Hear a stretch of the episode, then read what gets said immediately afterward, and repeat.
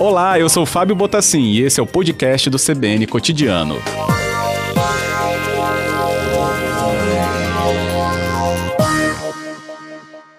Boa tarde, doutor Rivelino. Obrigado por atender o cotidiano.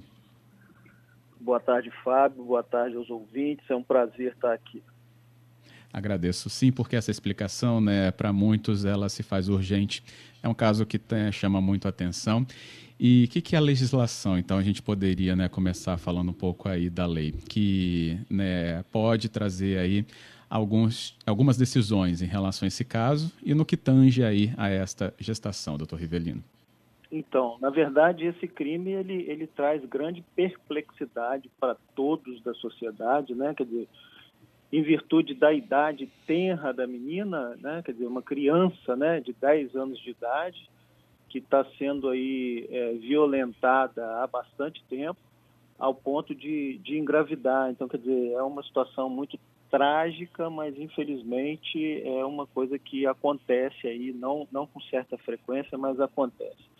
E o que, que a legislação fala sobre isso? O que, que, que, a lei fala acerca disso e como que, de alguma forma, ela pode tentar diminuir, né? Porque, na verdade, deixar de existir o problema não vai deixar, mas que, que a lei faz para tentar diminuir o sofrimento das pessoas envolvidas? Porque, na verdade, um crime dessa natureza envolve diretamente essa criança e também todos os seus familiares, né?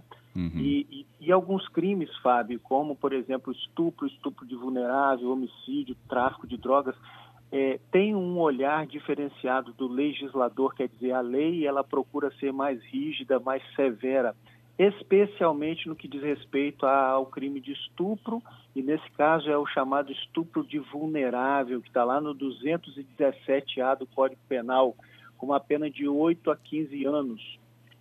E a lei prevê uma punição muito severa porque as sequelas que, que, que, que são trazidas para as vítimas de crimes dessa natureza podem se eternizar, quer dizer, podem acompanhar a vida dessa pessoa por todo o tempo, né? Quer dizer, ela pode criar uma repulsão por sexo, ela pode criar uma compulsão por sexo, ela pode criar um transtorno qualquer, enfim. Então é um crime que gera uma sequência é, velada muito grande. Então, o legislador busca punir severamente essas pessoas.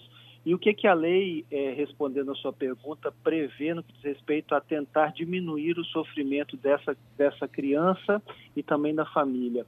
Permitir, uhum. por exemplo, que ela possa praticar o aborto, porque no nosso país, o nosso Código Penal impede Código Penal é de 1940, quer dizer, da década de 40, e ele impede a prática do aborto e ele autoriza só em dois casos excepcionais, que é o chamado aborto necessário, quando não tem outro meio para salvar a vida da gestante, e o outro é o aborto no caso de gravidez resultante de estupro. Então, quer dizer, nesse caso específico que a gente está tratando, é, essa, essa criança ela é alcançada por esses dois incisos do artigo 128 do Código Penal, ou seja, ela, ela pode, é, é, pode ser permitido a ela praticar o aborto por conta do risco que essa gravidez pode gerar para a vida dela, porque ela tem 10 anos de idade, quer dizer, o corpo dela não está nem formado, né? Quer dizer, ela ainda está uhum. em formação e também por conta de ter sido vítima de estupro, quer dizer, as pessoas que são vítimas de estupro, têm a autorização legal para promoverem o aborto.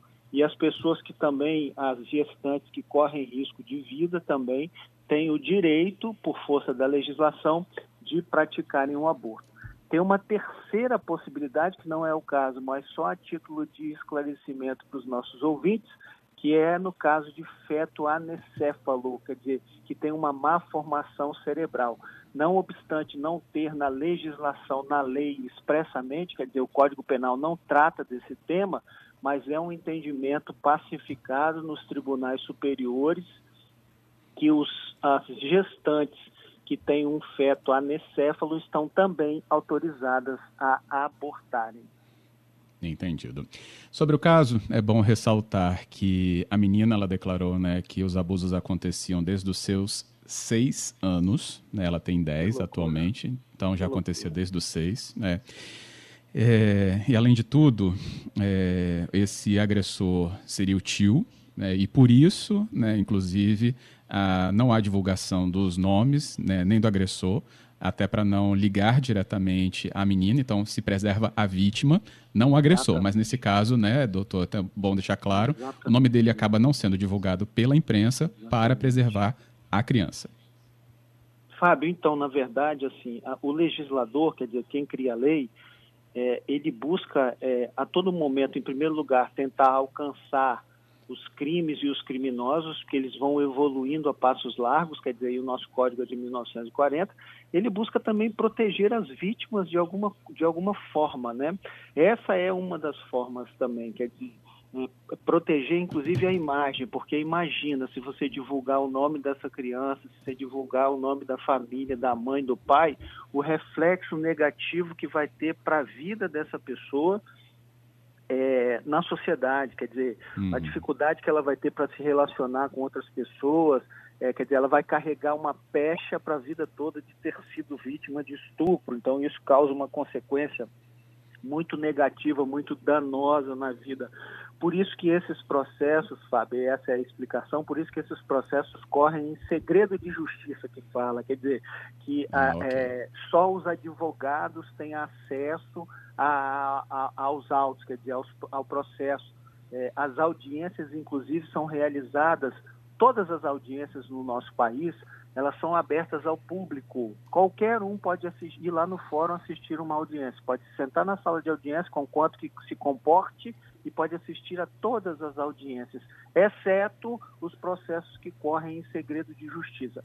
Esse processo é um processo que corre em segredo de justiça. E por quê? Ah, é para preservar essa pessoa, esse, esse homem que cometeu um crime tão bárbaro? Não! É para preservar a vítima para preservar a honra, para preservar a família, para tentar mitigar o sofrimento dessas pessoas. 14 de agosto de 2020, recebendo o Dr. Rivelino Amaral, que é advogado criminalista e professor de direito penal. A gente está trazendo com ele, né, à luz do que a legislação tem, em relação a casos né, de gestação após estupro em crianças. E é o caso de uma menina de São Mateus, de 10 anos de idade, hoje, que está, então, gestante. Esse caso foi descoberto no último final de semana, quando ela foi junto com uma tia, uma familiar, ao Hospital de São Mateus, o Roberto Silvares, e lá foi identificado, então, essa gestação. Esse caso né, chama muita atenção nos últimos dias. A ministra Damares Alves, inclusive, usou suas redes sociais para falar que é, teria algum tipo de apoio em relação a essa,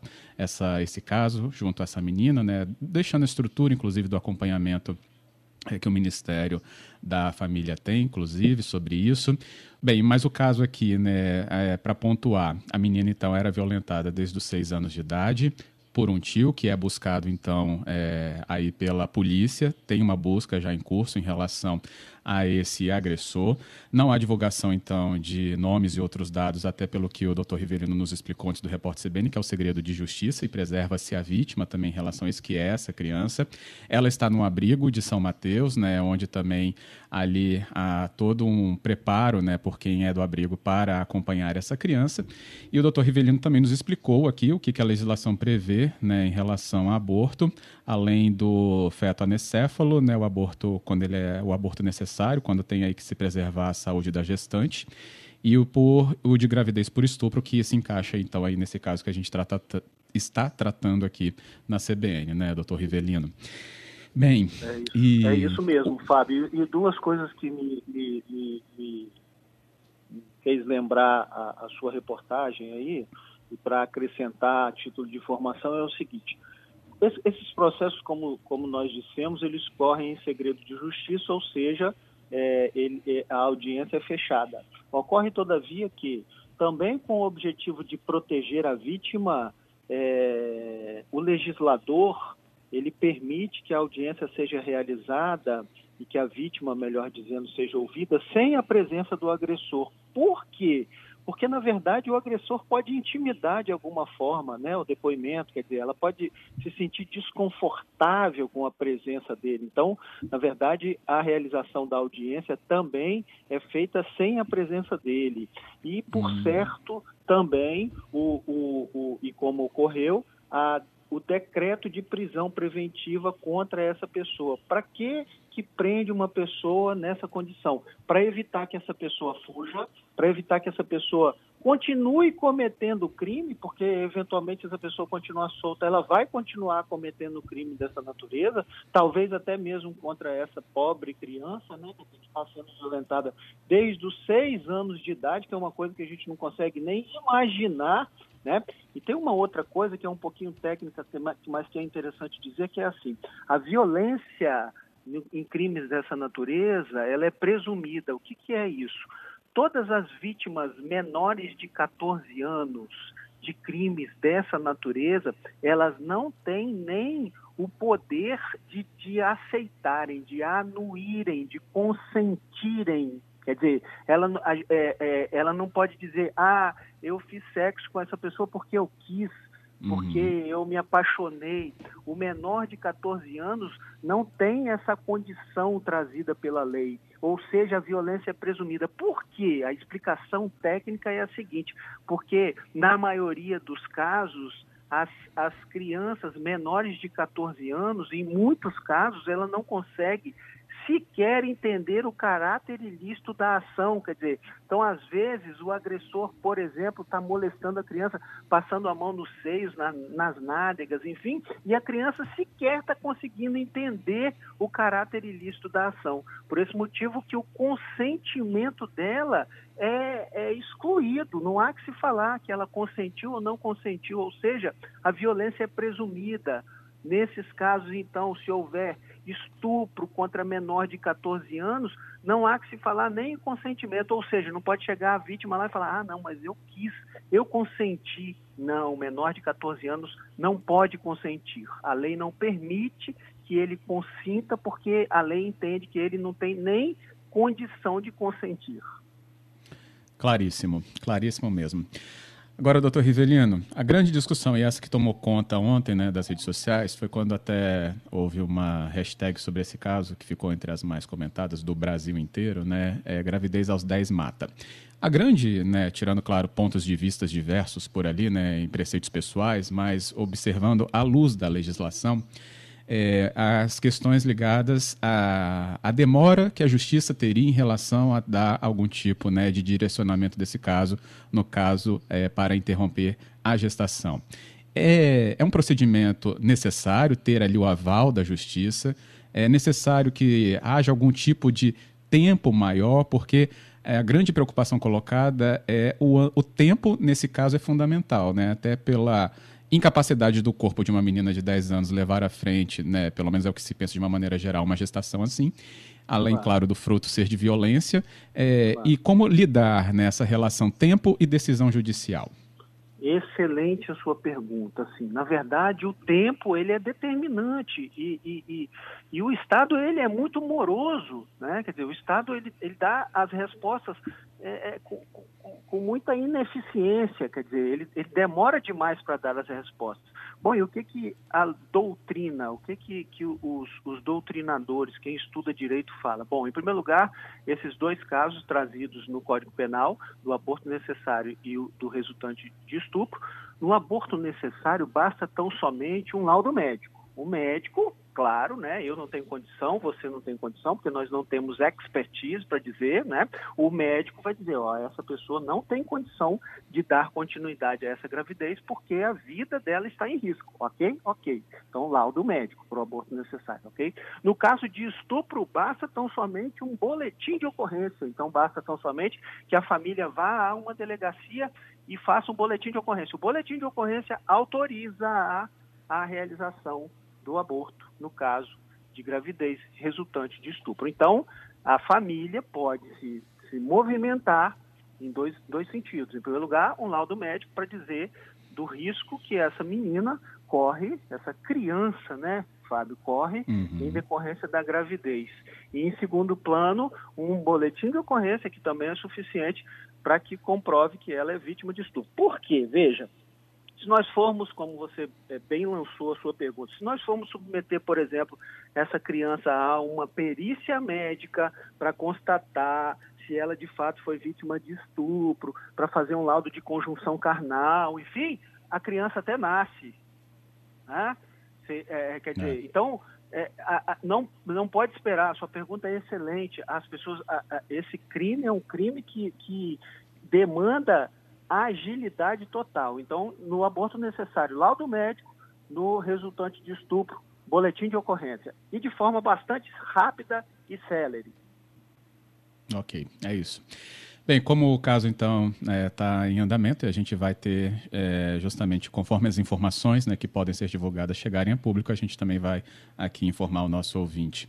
Queria agradecer, viu, doutor Rivelino, pela sua clareza nas explicações aqui na nossa tarde hoje. Eu que agradeço ao convite, obrigado, estou sempre à disposição. Um abraço a você, Fábio, a todos os ouvintes. Muito obrigado. Que bom, boa tarde. Obrigado mesmo. Bem, o doutor Rivelino Amaral, então, né, deixando claro aqui a sua explicação para a gente. Ele é advogado criminalista e professor de Direito Penal.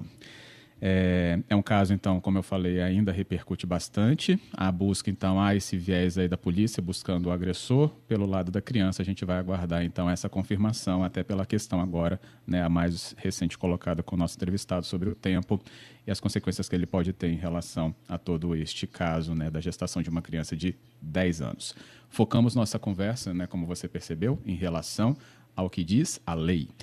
Luiz Paixão, nosso ouvinte, estava aqui acompanhando e disse que é um absurdo este caso né, sobre a menina de 10 anos. Tem risco de morte, segundo ele, ou risco de perder a vida. Né? Ele falava, mas mostrava sua indignação aqui na mensagem também. Obrigado, Luiz.